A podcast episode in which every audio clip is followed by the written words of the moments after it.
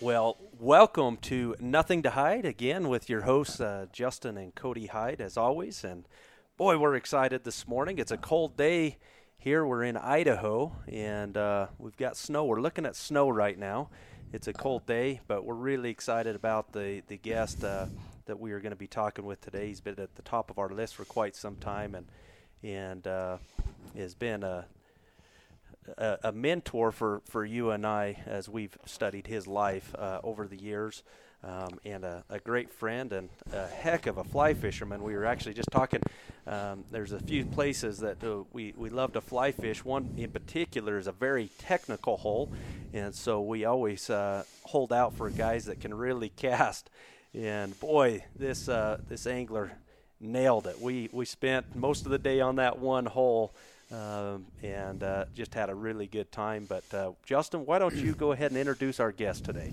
Wonderful. It's uh, it's really my honor. Thanks for being here, John. We uh, we have John Cushman III uh, with us, and and uh, like Cody says, it's our, our great pleasure and honor to have such a, a quality man here with us on our show today. And and um, you know when most people think John about the Cushman name and, and Cushman family, you know, it's uh, synonymous with real estate. When I think about real estate, I think about the different classes of real estate and, and Class A real estate being the finest. And when I think about John Cushman III, I think about a Class A man and, and the Cushman family, a Class A family. And, and um, you know, we just have, have been so impressed uh, for as long as we've known you with the uh, the, the, really the, the class that, that you and your family are um, to, to the business world as well as the, uh, the, the community in general.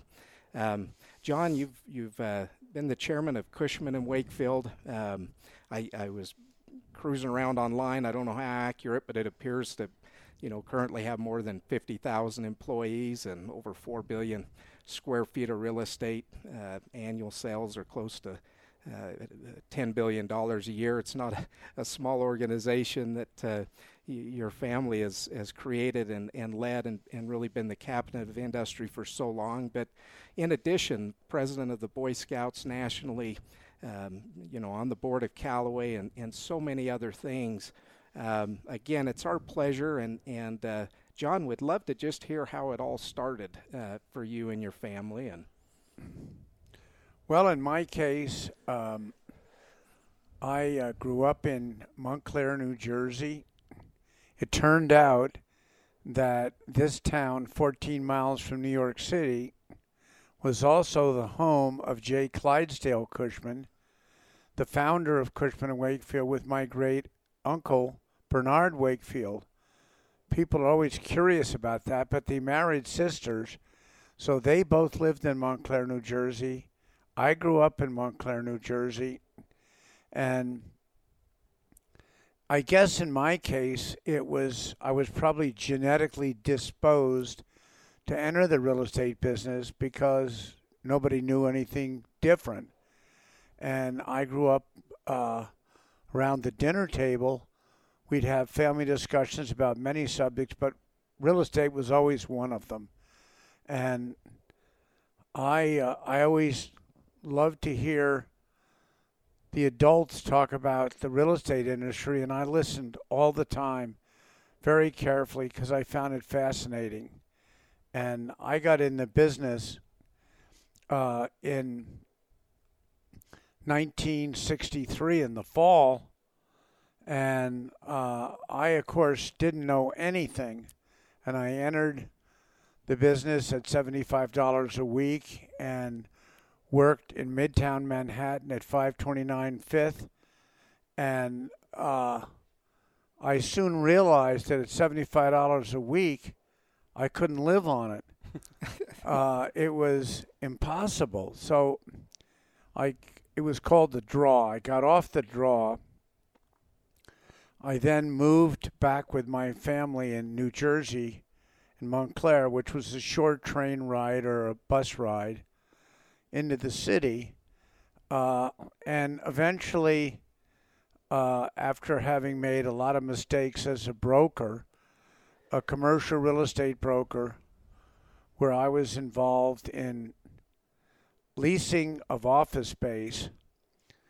And because I was a young guy who didn't know anything, my first assignment was in a location that nobody wanted to work in called Park Avenue South. And I was involved with what was known and is still known as the New York Life Building at 51 Madison Avenue, a magnificent building in the wrong location.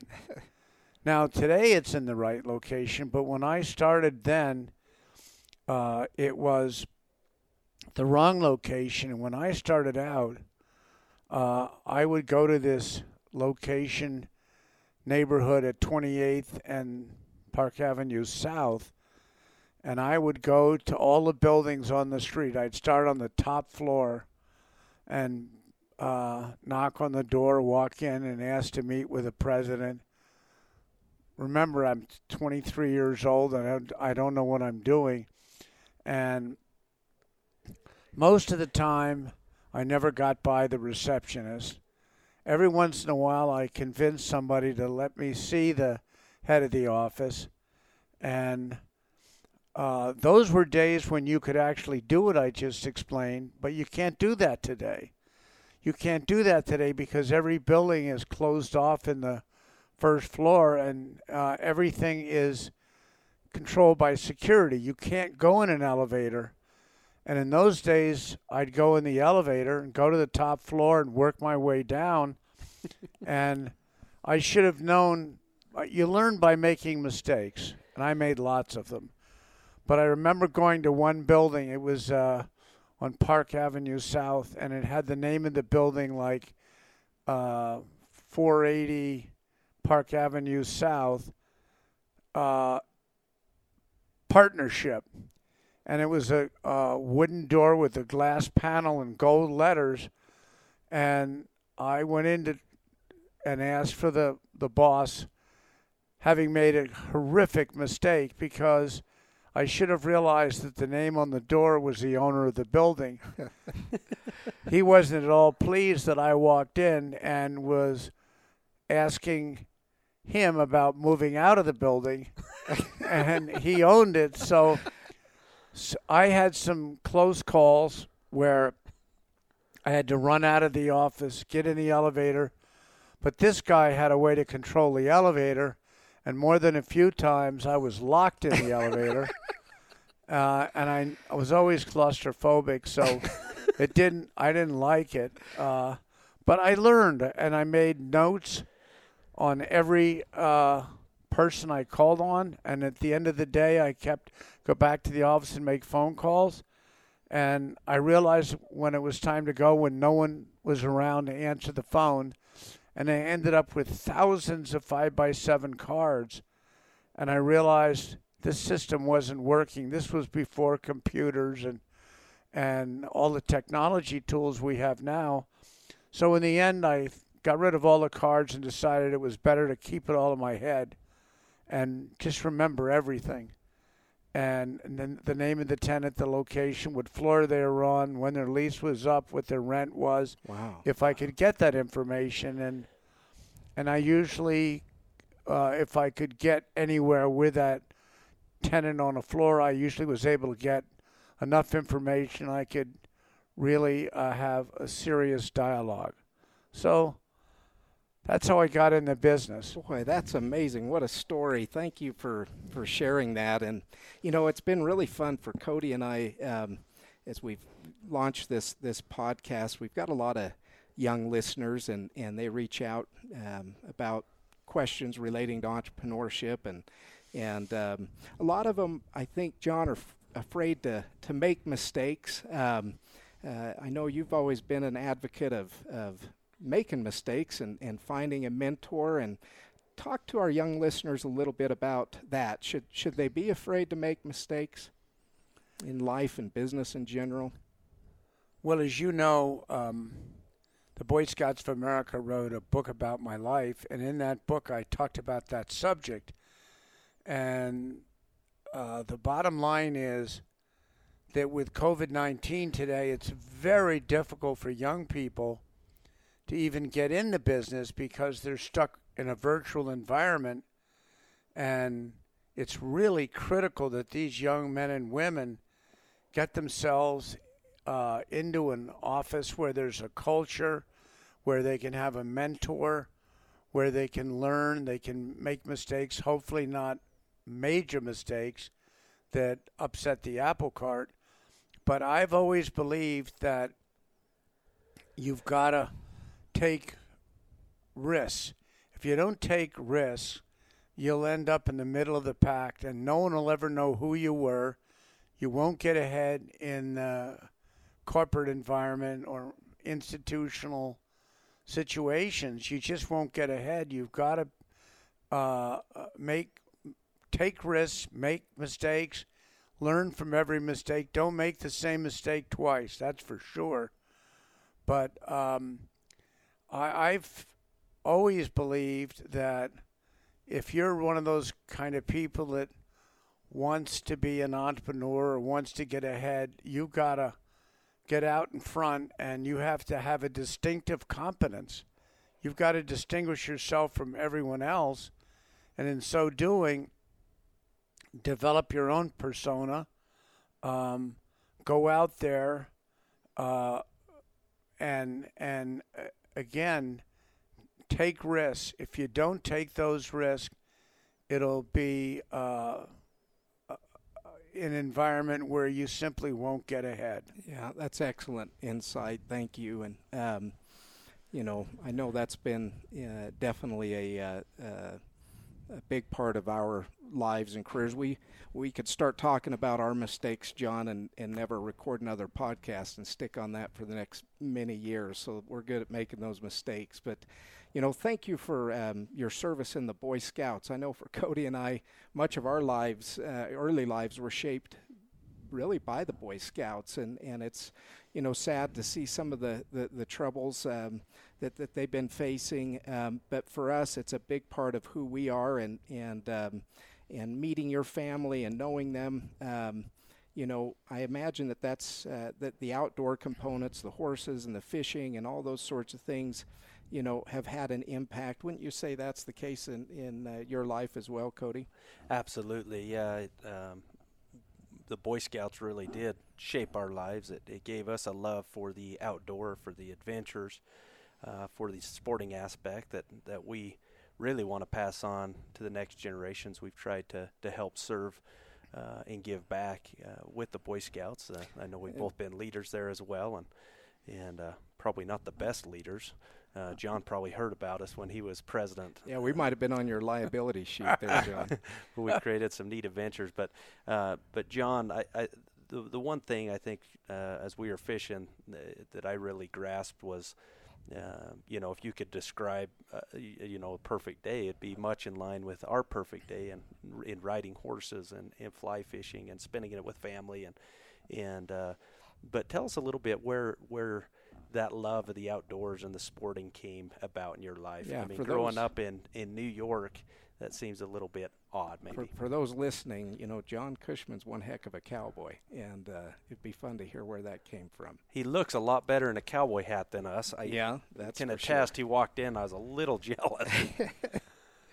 well, my love for uh, the outdoors came from um, my early years, actually earlier than the Boy Scouts – I grew up uh, in a mounted cavalry in New Jersey, which was uh, the real deal. We wore a uniform, a cavalry uniform, and it was uh, not a Western saddle, of course.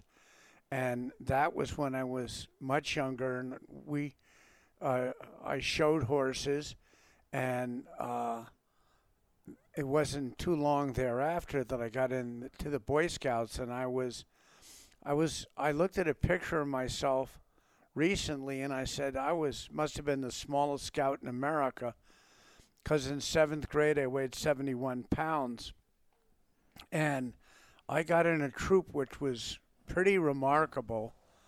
Uh, in my troop was Buzz Aldrin, the astronaut. Oh my God! Um, wow.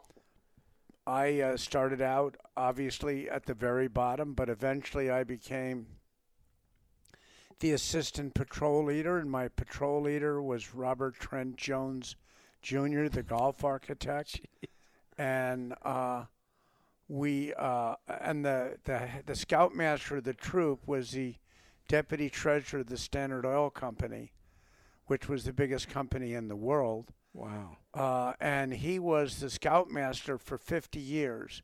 So his impact on the young people in my town in Montclair, New Jersey, you you were as a member of the community, you were expected to do well in school, um, play athletics, and join Troop 12, which was my scout troop. So um, I have a twin brother, Lou, who lives in Houston, Texas, and has a home in Wyoming. And the two of us were the youngest uh, Eagle Scout twins in America. Oh. You can't do it anymore because there's timelines on how long you have to do be in, you know, first class, Star Scout, Life Scout, and so on. So uh, we were Eagle Scouts at a very young age. I had a chance to the, go to the World Jamboree in Sutton Coldfield, Warwickshire, England. Uh, I went to the Philmont Scout Reservation, which was a very special experience, and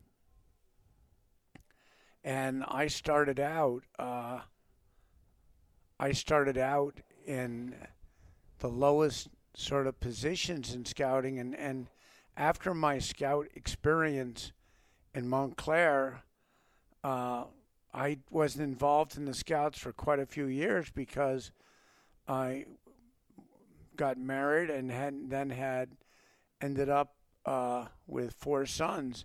And when the four sons came along, each one of them were in scouts, and I got totally engaged again, but still wasn't involved in any leadership position, only involved in uh, my various jobs in the troop in California now, because I had moved to California in 1967 in the fall. On, on October 10th, I moved west, and I was very involved. Uh, one other fellow in my uh, troop and I were in charge of all of our backpacking, and the troop had always gone to the same places every year. So our job was to find on every backpacking trip some new adventure that we could go to, and I thought that was great. And a couple of years later, the LA Area Council asked me to join the board, and I did. And I was very active. I've never been involved in a charitable pursuit ever where I wasn't totally committed or I wouldn't have accepted uh, the offer, the kind offer. So I was really engaged. And I eventually became the chairman of the Los, An- Los Angeles Area Council. And that was a tremendous experience. And when that happened, it wasn't too many years later that the Western region asked me uh, to be the president, and it was quite an experience. I got to know uh, all of the leaders in the Latter day Saints and the LDS Church because 400,000 of my young people in my Western region were f- from the LDS Church. And so I met. Uh, with the president of the church, who I also knew from uh, my involvement on the National Executive Board of the Boy Scouts of America in Irving, Texas, because he was the longest reigning member of the Boy Scout board. And when I knew him first, I used to call him by his first name, but but as soon as he became the president, out of great respect and admiration, I always addressed him as President Monson. Um, and then from the Western region, I was asked to join the national board officer rank, and I became the treasurer of the Boy Scouts of America.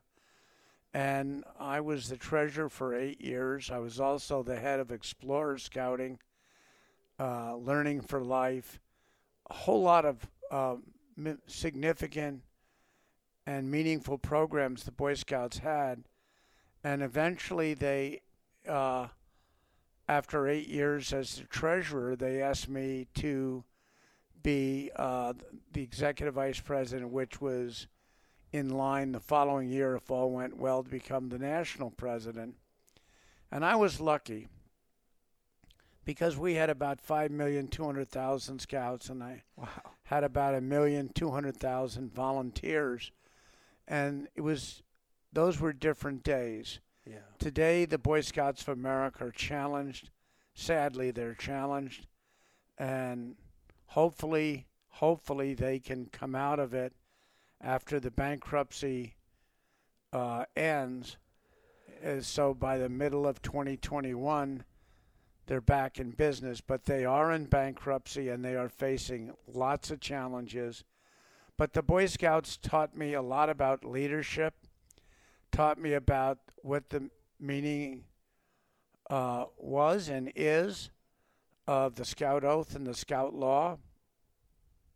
I can recite that, and every once in a while, uh, from my scouting experience, I'll ask my grandsons to go through the compass with me, and they'll go northeast, southwest. I said, no, no, that's not. That's not. I mean the whole compass, all 36 points, and I do that with them all the time. Every year I do it at some point to see if they can remember, and they can't. I don't know why, but. Um, uh, the Scouts has taught me so much about teamwork, about leadership, about respect, um, about doing the right thing. You know, the Scouts have always had the phrase "do a good turn daily," and I'm one that, because of the experience in scouting, I've learned a lot about how lucky I've been and how important it is to give back.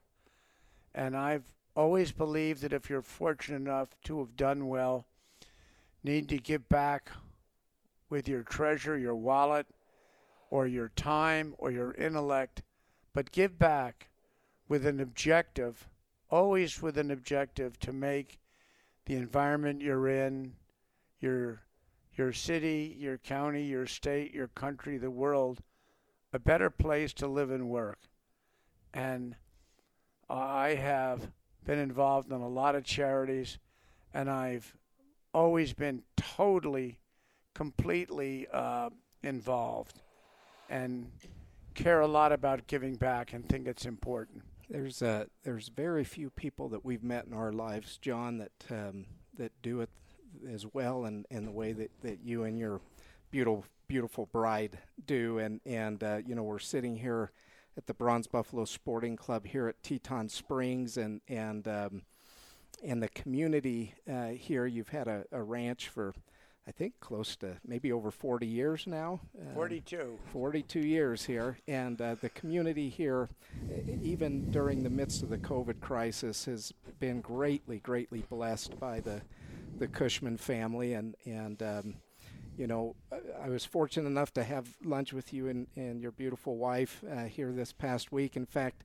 um, you know, I'm not sure I even told Cody. I uh, Jeannie gave me probably the nicest gift I've gotten for for our new arrival Maverick. We just recently had a a, a uh, baby, and and uh, she hand knitted a uh, a wonderful little outfit for Maverick. And when I gave it to my wife, she got very emotional because of the the time and attention that uh, goes into that sort of an endeavor. And it was just so gracious. Um, and and listening over the lunch, you know, it was uh, a discussion about some needs here in the community with a local nonprofit, and um, and it, it was amazing always to see the way that John and, and his family step into action and always help and, and give. And that's a real, that's a, for, for us, a, a real attribute, John. So thank you for that. Um, talk to us a little bit about maybe your family. I think four sons, right? Um, and 10 grandchildren. Uh, right. Well, um, I've been a lucky guy with a beautiful wife. And in my early years, uh, I traveled so much, I probably didn't have the right balance between family and work and charitable activities. And in my in the book that they wrote about my life, I talked about that as well. I talked about balance. I believe I could get up and give one of the best speeches ever about balance. The problem is I never practiced or implemented any of what I have learned.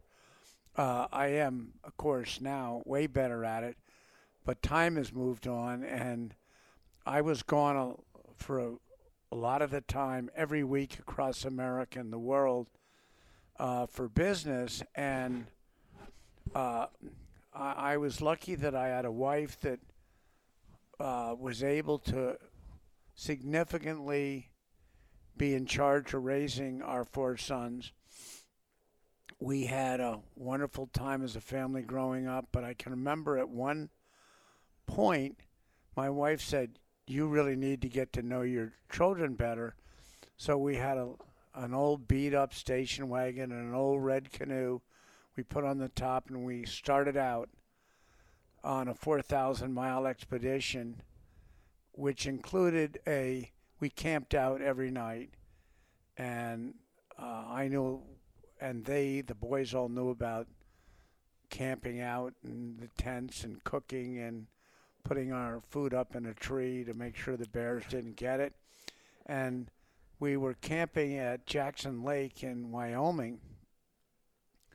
My twin brother Lou came along for a day and he went off looking for land and thinking that would be a good thing for our family to to be involved with owning some land in this beautiful uh, in the Grand Tetons. The bottom line of it is, he looked in Jackson, in the Jackson Hole area, and as it turned out, we didn't have any money and we couldn't afford anything. So uh, he looked a little bit in Idaho where it was way cheaper to buy land. And uh, some months later, after the trip was over, a broker called up my twin brother Lou and said there was a ranch in Driggs, Idaho, just over the mountain from Jackson Hole, about 45 minutes to an hour to the west, that was for sale called um, Twin Creek Ranch. And we were twins, and that was kind of fascinating. So it turned out we bought 240 acres. This was 42 years ago, so you could buy a lot 42 years ago. Today, you couldn't buy the land we have. We sort of have our own little national park, a small sure one. Do. But it, it uh, we're bounded by the national uh, by the uh, national forest on three sides. So that particular experience was a great um, magnet to raise our family. And every so I have four sons, four wonderful daughters-in-law, and 10 grandchildren. Every one of the sons, the daughters-in-law, and the grandchildren, every one of them lived to go to the ranch.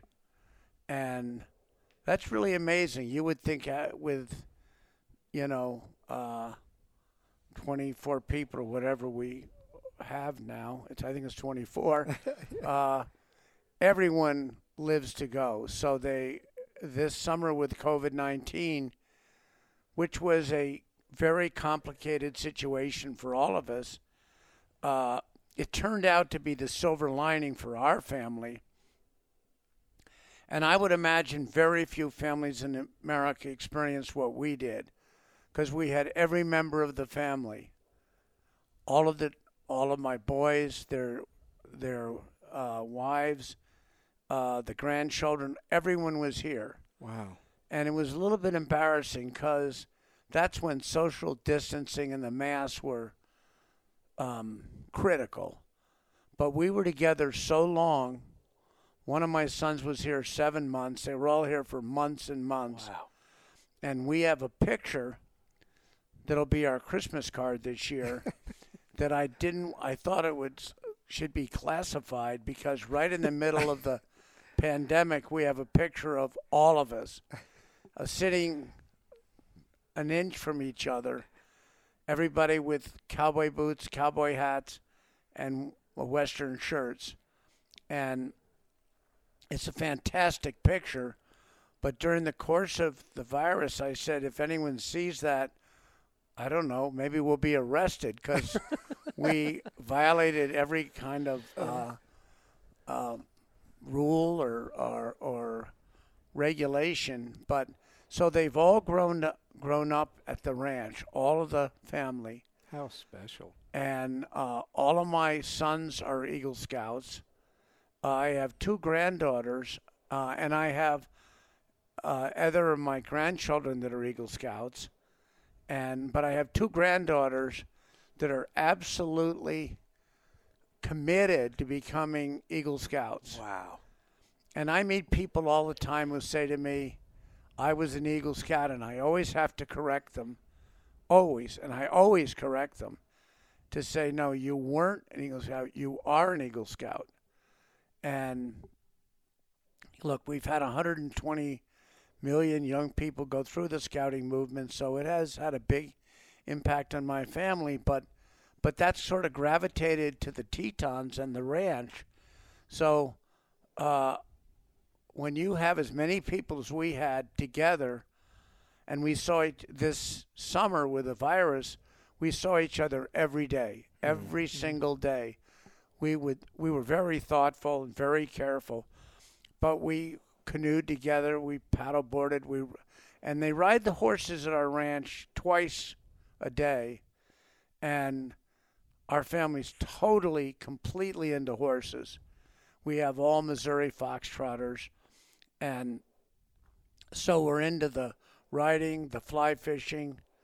We have about a mile of the river the family has, uh, and the, the family likes to go down in the evening and wade and fly fish. And of course, we have a pond with uh, some big fat rainbow trout, and uh, so it's uh, and they while they're here, they'll go out and pitch a tent on some part of our land and a cookout. I mean, we're just that kind of a family. It's a respect for the outdoors that we're into conservation. Um, we support the local charities like the Friends of the Teton River and other things. And with the charitable activities that our family's been involved in, I've never once, not once in 42 years, ever had a conversation with a newspaper or the media about it. Where we want to be in an environment where it's quiet financial support. We're not looking for any uh, any um, Any sort of recognition. recognition. We're just not looking for that. We're looking to be uh, helpful. This community has a lot of needs in so many ways, uh, and we've from the hospital to the education to healthcare, uh, and we're proud to be. Uh, citizens here. I actually, uh, people don't realize it, but I'm actually a citizen of Idaho. I grew up in the east, moved to the west for years. I was in, uh, we still have a couple of homes in California, but my life and my love is the state of Idaho and the Grand Tetons. Wow. Well, on our behalf, thank you, John, because uh, we know that uh, so much about you, and and uh, everything is under the radar, and it's very admirable. Um, you know, to, to kind of finish up, a, a, couple of, of things. Um, you know, we have a, a wonderful club member that uh, has been on the forefront with their pharmaceutical company of a of a COVID nineteen vaccination, and and um, we had him out here with us recently. Um, uh, actually, during the cattle drive up at the ranch, and and uh, we were kind of talking offline about uh, past pandemics, all the way kind of back to the, the very beginning of time, uh, and and understanding the social trends that come out of pandemics. Um, and you know, as recent as 1918, kind of women in the workplace became the social trend that that came from from that pandemic. Um, you know, to, to quantify for our listeners, it's hard to really quantify. I mean, four billion square feet, I think, or, or plus, uh, controlled, you know, by your organization. In layman terms, how much real estate is that? Um, uh, that's a fascinating question, and I actually have no idea. uh, I, no one in our company has ever seen it all. No one ever will. That's more than multiple continents combined in the world. Wow. Um, wow. It's every kind of real estate. It's logistics. It's multifamily. It's retail. It probably involves uh, hospitals, wow, mental institutions, prisons. Who knows what it involves? Uh, but it's all in the capacity as a building manager or facility manager. And we're a public company, and uh, it's a very big piece. Almost half of the recurring income of our firm comes from that discipline. It doesn't have the high margin of transactional business, but it's pretty important. Um, and because we're in every aspect of commercial real estate, n- not not just one service line, but sure many service lines. So, do you do you have any thoughts or predictions on social trends because of COVID related to that uh, discipline? Is it too early to tell? Um, no, I think we've learned a lot uh, about the good and the bad that has come out of this virus.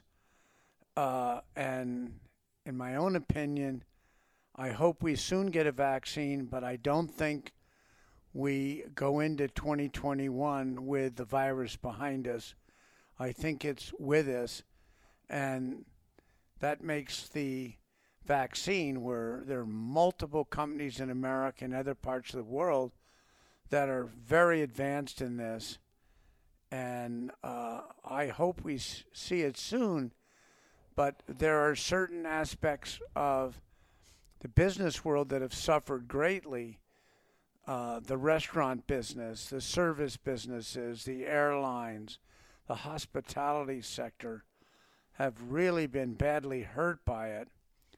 Um, having said that, there are other businesses.